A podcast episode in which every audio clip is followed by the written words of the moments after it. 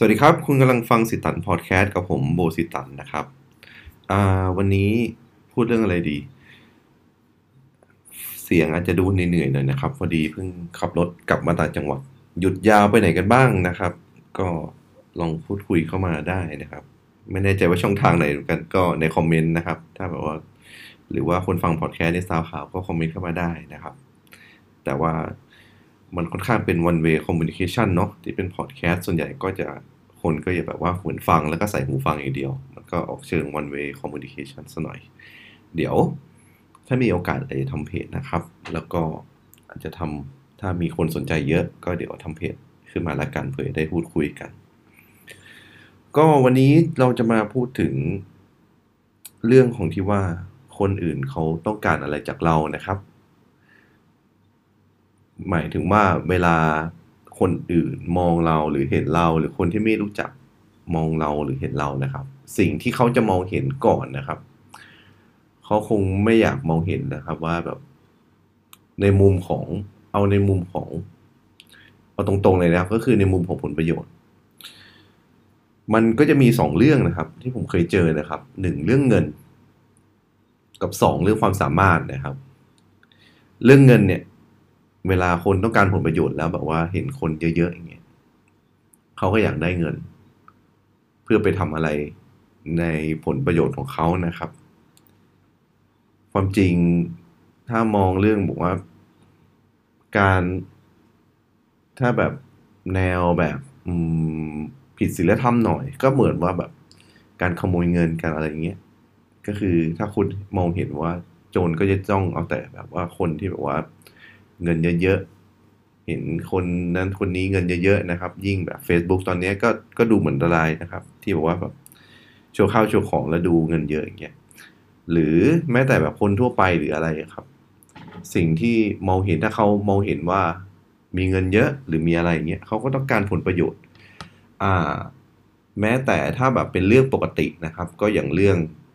อย่างธนาคารเขาก็อยากได้คนที่มีเงินเยอะๆนะครับ เข้ามา เหมือนมาวงการประกันหรือวงการธนาคารเนี้ยมาซื้อประกัน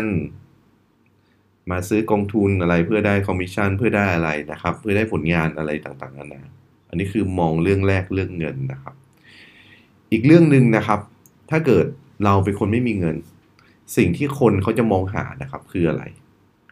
คือความสามารถนะครับ ความสามารถของเราอะมองว่าสามารถสร้างผลประโยชน์ ให้กับเขาได้นะครับ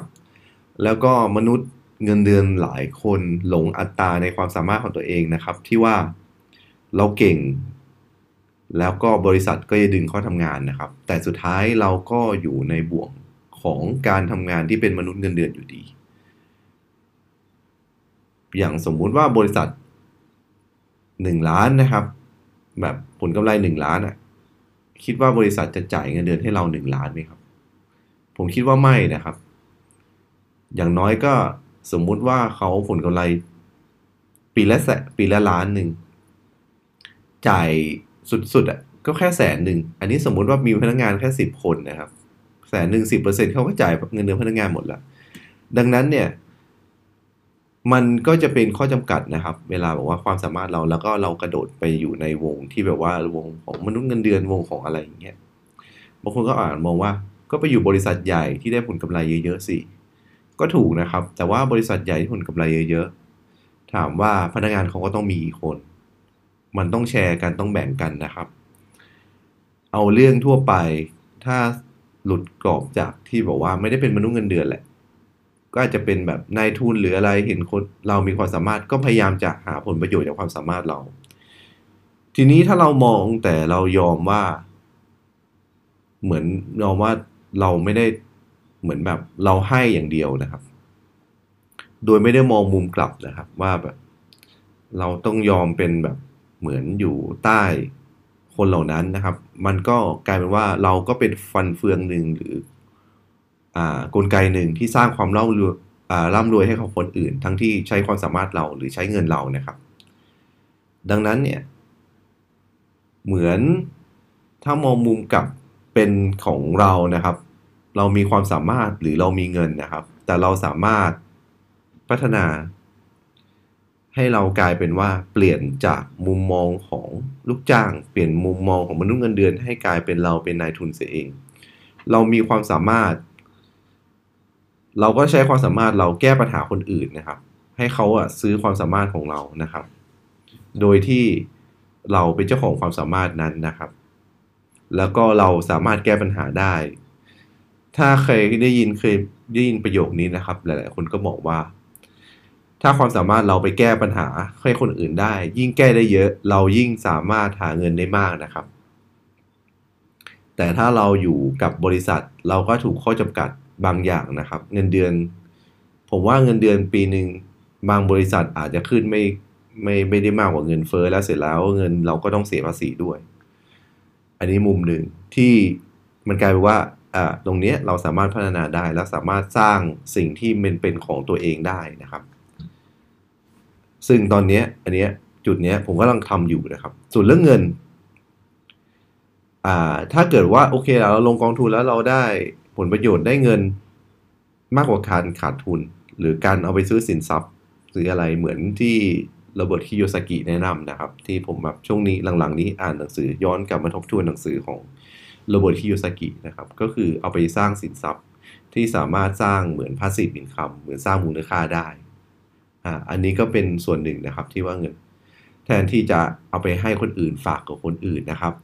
อย่างผมเทรด forex นี้ผมก็เหมือนกันนะครับ บางคนคนมีเงินนะครับ แล้วก็ไม่อยากเทรดเองไม่อยากอะไรแต่มาลงทุนในตลาด forex ซึ่งผมบอกเลยว่าตลาด forex เนี่ย เจอดีก็ดีไปนะครับ แต่เจอร้ายนี่แย่หนักนะครับ แล้วก็ส่วนใหญ่ ผมว่ามันยังเทาๆอยู่มันมันมันไม่สามารถแบบมัน high risk high return โคตรเลยนะครับ แต่ว่าถ้าลงทุนเป็นลงทุนถูกที่นะครับ มันก็สามารถสร้างผลประโยชน์ได้ มันก็คือผลประโยชน์แบบวินวินนะครับ เราก็ต้องวินด้วย คนได้ประโยชน์ก็ควรวินด้วย แต่วินมากวินน้อยอันเนี้ยก็ลองคิดดูละกันนะครับ